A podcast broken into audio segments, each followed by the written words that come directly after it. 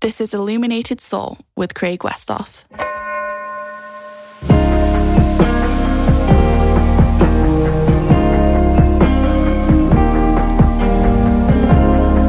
Becoming aware, becoming whole. So, how you doing? How you feeling?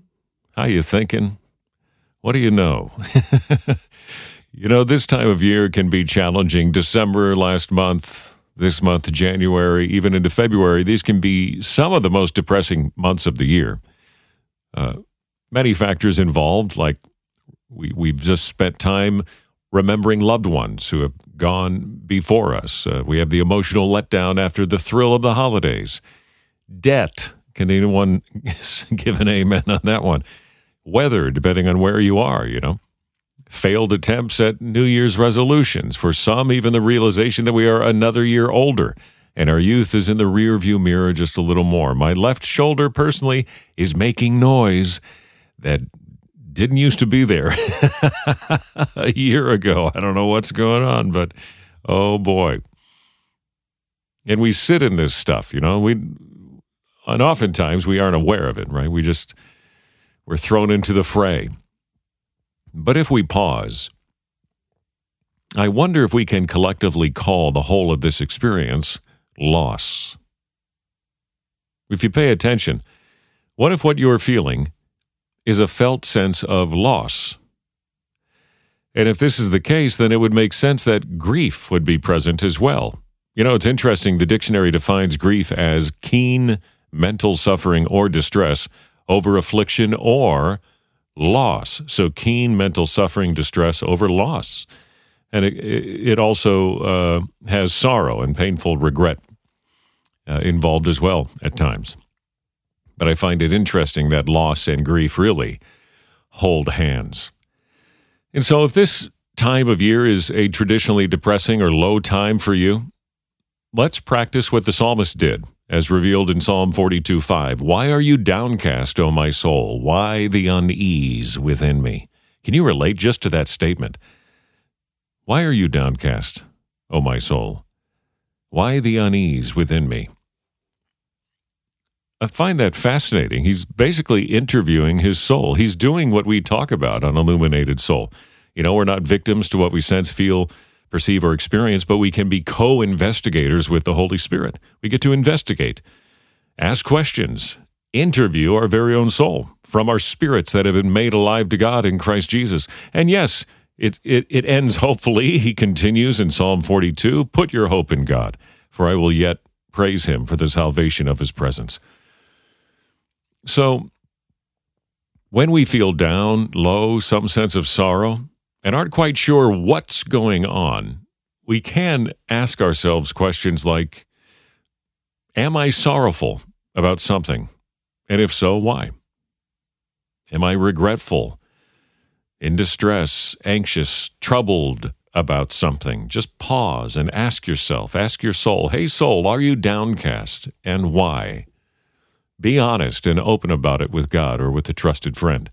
You know, Jesus was honest and human enough to admit at one point that his soul was grieved to the point of death when he was in the Garden of Gethsemane. Other translations put it, my soul is overwhelmed with sorrow. Can you relate to that? I am so sad that I feel as if I'm dying, and my soul has sorrow. My soul has had sorrow, not the whole of my soul.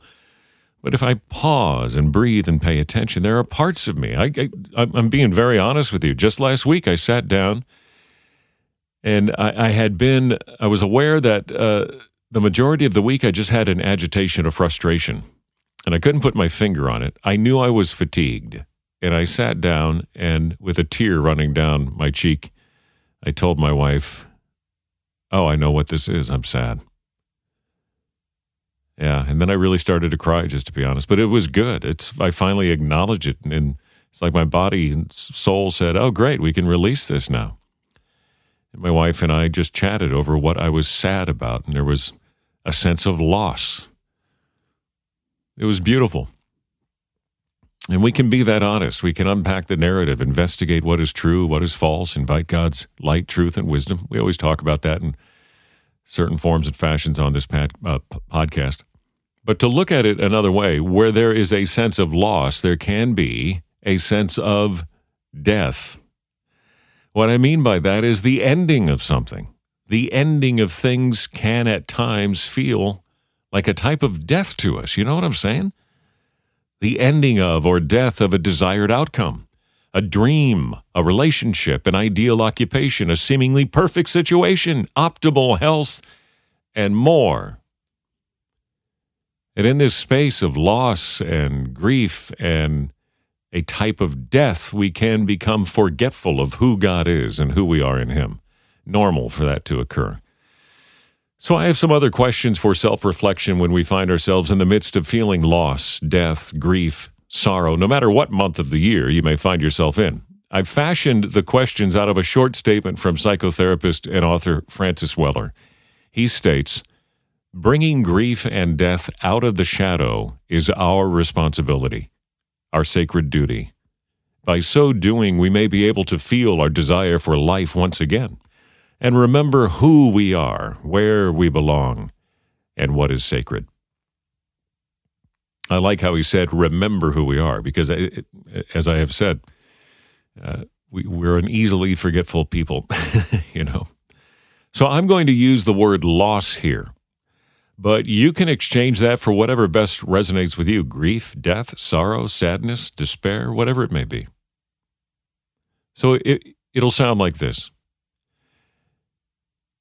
In the midst of this loss, who am I? In the midst of this loss, who is God to me? In the midst of this loss, how is God experiencing me as I experience this loss? In the midst of this loss, to whom and where do I belong? And finally, in the midst of this loss, what sacredness, holy presence, do I sense, perceive, and feel? For as Oscar Wilde wrote, where there is sorrow, there is holy ground. I want to wrap this up with a statement from Francis Weller. Through our ability to acknowledge layers of loss, we can truly discover our capacity to respond, to protect, and to restore what has been damaged. Hey, thanks for listening. Illuminated Soul Weekend, Wichita, Kansas, January twenty-seventh and twenty-eighth at three one six Church. Visit the three one six church dot com or illuminated soul dot org if you're curious.